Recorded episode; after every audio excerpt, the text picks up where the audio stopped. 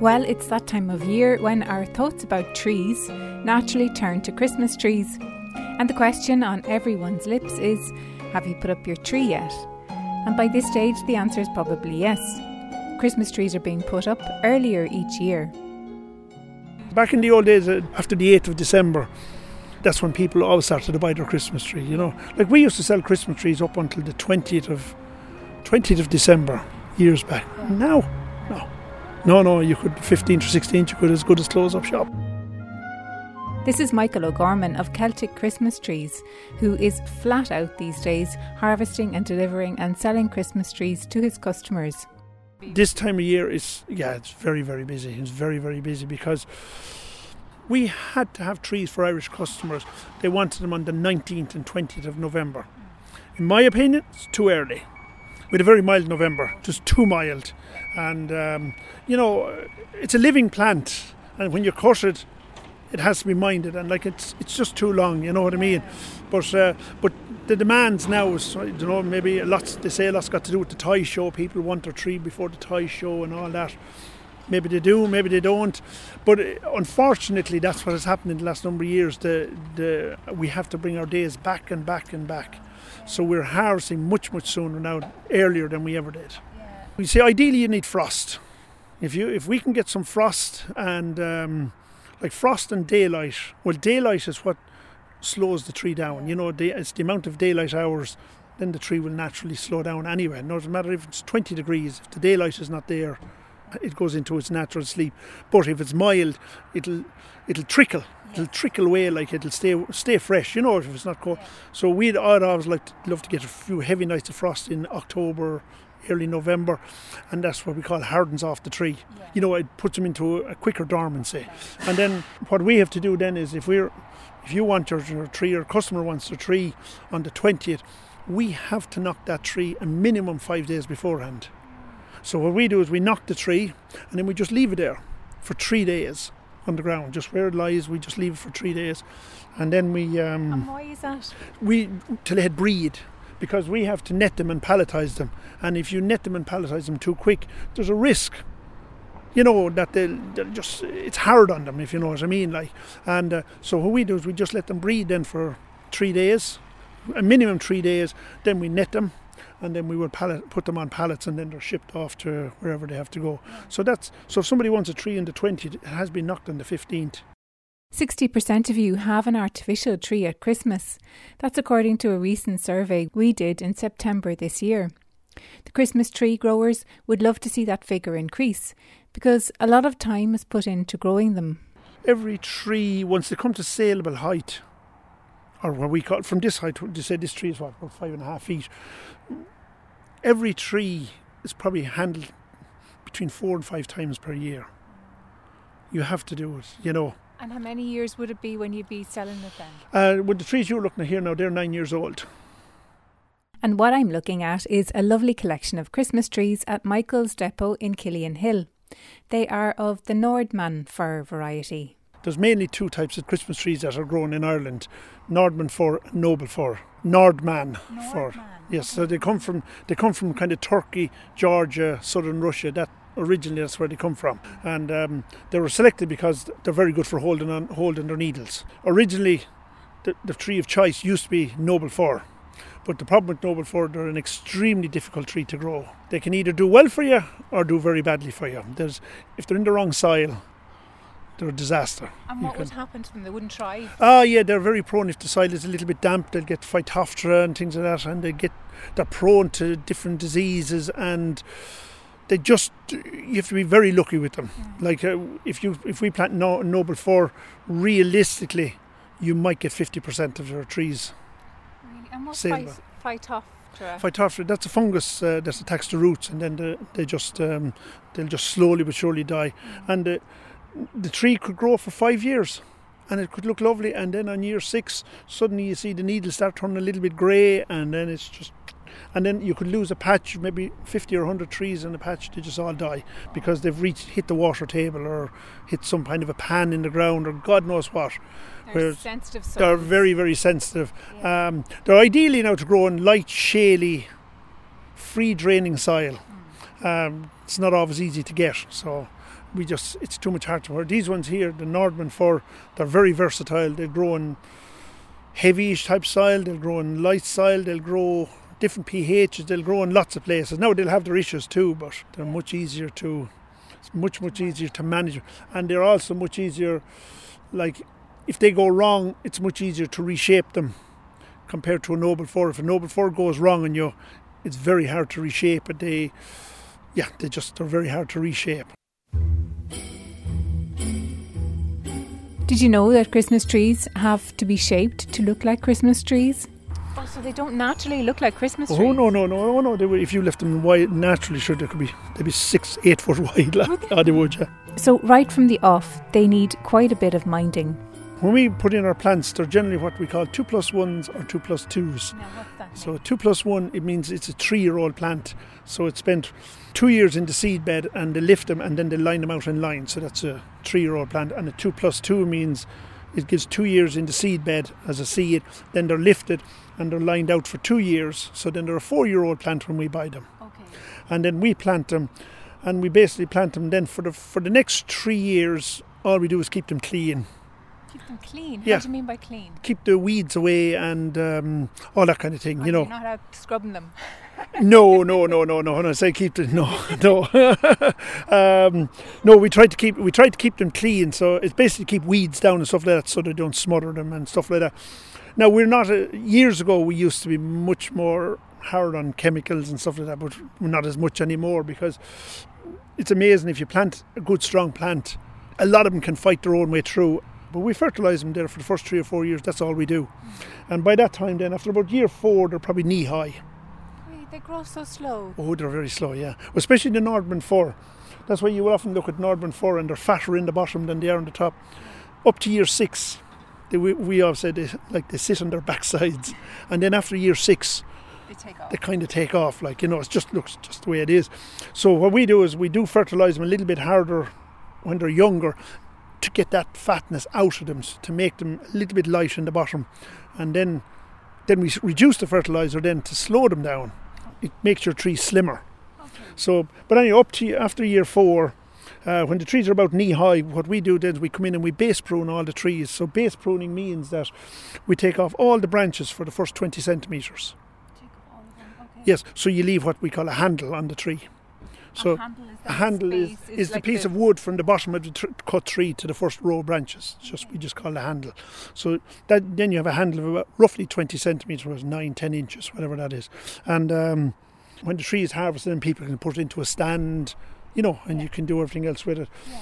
And um, so we do that, and then that also then any branches in the bottom that would have been kind of weakened because of weeds and stuff like that, they're disposed of anyway. So you therefore you should have a good skirt on the bottom of the tree. Then you know It's called a skirt. we is it? call we call the bottom of the skirt. Yeah, yeah. So um, and that's what we do. And then um, from once the trees are base pruned, that's when we first come in to clip them. We don't touch the tree until we base prune them. As I said, we create this handle on the bottom. Yeah. And then, so when the trees then are kind of, that's hopefully she's around knee high. And some of them will be a little bit higher. But the average tree is knee high. Some of them could be hip high at that stage, and some of them could be a bit smaller. So, but once the average is that, and then once a tree is hip high, we start to work on it. So once the leader, the top of the tree is at our hip. So what do we do then, uh, the first year, then we go in, and we clip, we shape them all with secateurs. We sh- clip them all in. If they tend to be fat, we clip them all in. Yeah. So we, it's all done. It's called fork pruning. So like this tree here. So we will go in and we clip it out in the fork in here because the tree naturally just keeps going out and out and out and out. The branches that are left, then you see the buds are naturally smaller, so they naturally won't grow as long. That tree there grew for what, maybe five inches. That branch grew about five inches last year, but uh, this one here grew nearly eight inches. So if we take this out, this y- next year, this guy will only grow four or five inches. Okay. So instead of growing eight or nine inches, so it keeps the, it helps to keep the tree slim. It keeps the shape on helps it. Helps to keep the shape. So we do that. That's done the first year, and then um, after after that, then the tree is left for until the following spring, and then we start what we call bud picking. Right. So the bud picking then is the top whorl, which is so what Whorl we is kind of the the whorl is the, or the is the all the branches yeah. new growth. You see, this will The be your new whorl here. Yes. Okay. So what we do then is we we bud pick out the centre bud. You see, it was taken out here, so we break it out. Yeah. So it's just a, a, it's much faster than doing it with a secateurs. Yeah. You know, you'll you'll fly around the tree there with your fingers. Good. And how long would it take you to bud, bud pick them now? Like, as in, so that is just taking out You take out the centre. centre the centre bud. Yes, you, Yeah. take, you take out the centre bud. It's the, it's the same as doing and how the. easy is it to take out? the It's centre? very fast. When Is the it? new growth is on it, say it's You about maybe it. an inch long. Oh, you you, you just fly around it, We do. and you get you get very you get very very used to it, and it's it's amazing. Um, it's not everybody can do it. really. Yeah, we Mm. are, I'd always say we'd often get people now in looking to work at trees. You know, well, not not unfortunately we don't get them now, but people would often look for a job, and within an hour you can tell they can either see a tree or they can't see a tree. Now, you have to be able to visualize a tree when you're like if you're working if, if we're working on this tree here, we've decided what it is, and we're automatically looking at the next tree hmm. to see what we're going to do to that. And if you're going to bud pick it, and you might have your secateurs in your pocket, and there might be a branch out too far, and you take that off. Yeah. You know, you have to be doing. There's a lot of things going on at the one time, but some people can never see a tree. Like there's five, there's two, four, there's five buds in that, so you have five buds to break off. Mm. We'd often see you could have a person there. They might try to break off three of them and can't see that they've missed two. Really. It's, it's funny. They, Isn't it? Yeah. yeah, it's- it, you can either see it or you can't. yeah. Yeah. You know, um.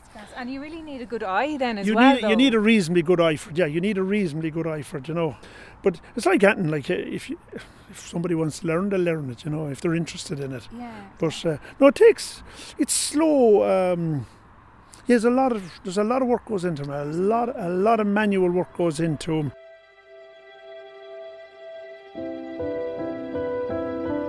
Michael always had an interest in trees. He used to work in forestry before he got into the Christmas tree end of things. I, started off working in forestry back in the late 80s. And then um, just by accident I fell into Christmas trees. And um, yeah, I actually liked it. Uh, I was getting a bit old for the forestry. I thought it was just getting a bit too hard physically. And um, I started doing Christmas trees and I liked it. Uh, I've always liked working with trees anyway. I've always just, yeah, just a thing I've always liked. And um, yeah, so about 2000, 99, 2000, there, thereabouts. Um, I started just by accident. A lad asked me to do some work on Christmas trees, and um, so myself and a few other lads we went off and we did some work on it, and I thought this is not too bad, and I liked it and started learning a little better, and then slowly but surely, um, yeah, we start uh, renting a little bit of land and sowing a few more trees and rent more land, sowing a few more trees, and yeah, and now I'm just in Christmas trees. I don't do the forestry anymore, like. It seems that for some people who get into Christmas trees, a special pull keeps them with the Christmas tree business. There's one guy in England that I dealt with for years and years, and he started selling Christmas trees when he was in university, just to pay his way through university. And he qualified. Now he's a super job, but he still sells Christmas trees. He said, just it, that's his release for that one month in December. Like he has a he has a high pressure job now, but for that he said for that one month he says loves it. Like, uh, and I know another guy I sell trees to, and the guy that stands in the stall for him, he is something to do with finance in one of the banks. It's whatever it is, eh? and the same. So he takes he takes his holidays and works on the trees, sells Christmas trees for this fella up in Dublin, because he said it just it's completely different life for him. You know, it's, it's you know it's his release. But um, I know, look, it's like every job. There's good and bad. there's good and bad. And back to the Christmas trees and their shaping. So far, they've had fertiliser, a handle put on them under their skirt, they've been fork pruned and debudded, and now it's leader control. Then we do leader control on the trees. Now, there's there's two different ways of doing it. We can spray them with a hormone, and uh, that uh, just it's like a growth regulator that they would use on corn or something like that. Like so, you can spray that on. Or there's another system. It's done with a, like a scissors with uh, with um, three blades on it. Yeah. Okay. So what you do is you cut into the bark of the tree, and you cut the xylem and phloem cords, the, you know, the feeding cords. So when you cut them, the tree then has to recover itself. So by doing that, the tree doesn't get quite as so if you if you, you see you're only cutting it a little bit here and there, Yeah. but the tree can still feed up the other I other know. parts of it. Yeah. So it means then that it slows down the growth in the tree. Okay.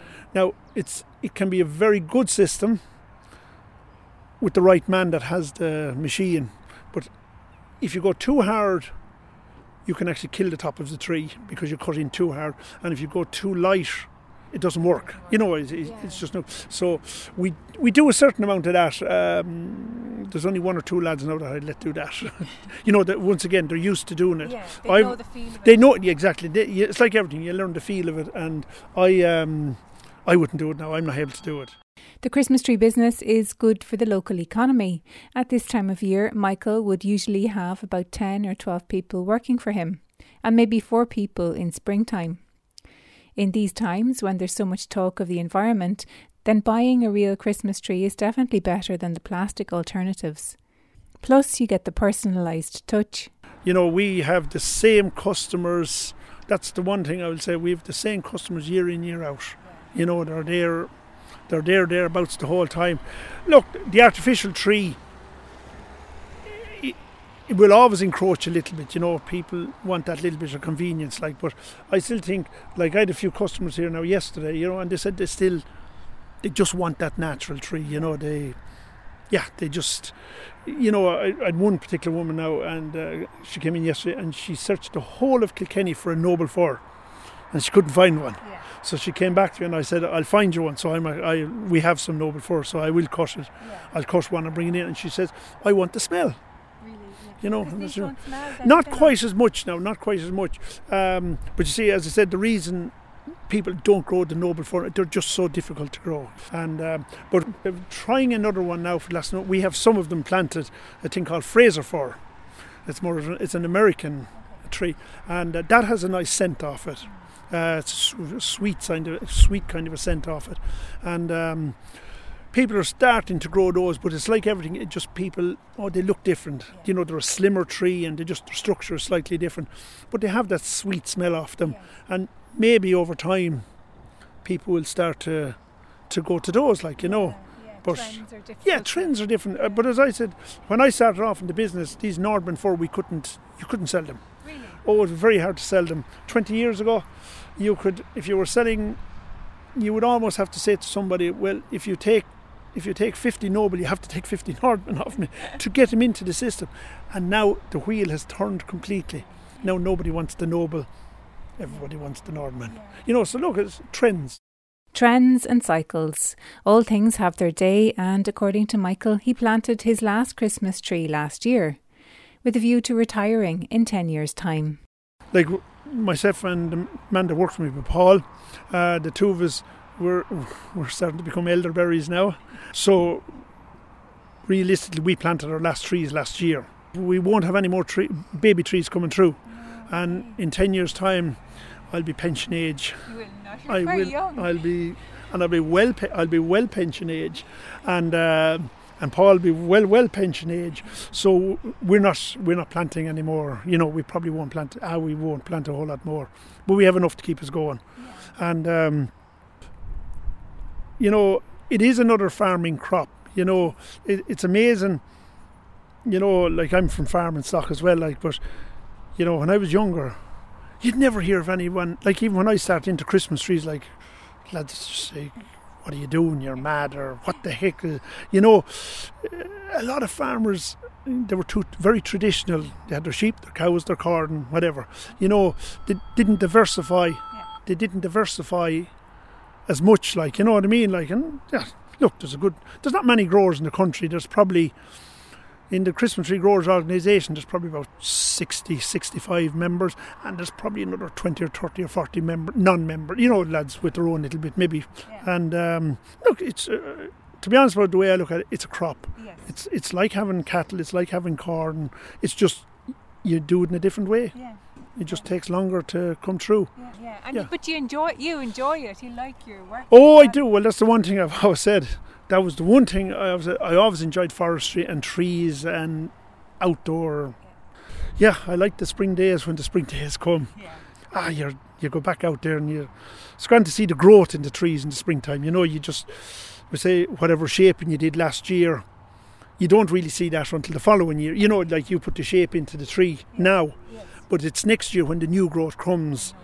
You know, where you try to compensate for gaps or this, uh, and you look at it, and, ah, that worked, or yeah. no, that didn't work, or You're standing back admiring it, kind of. Uh, sometimes, well, when you go put the label on and you're and you're marking premium trees, then you're saying it was worth the effort.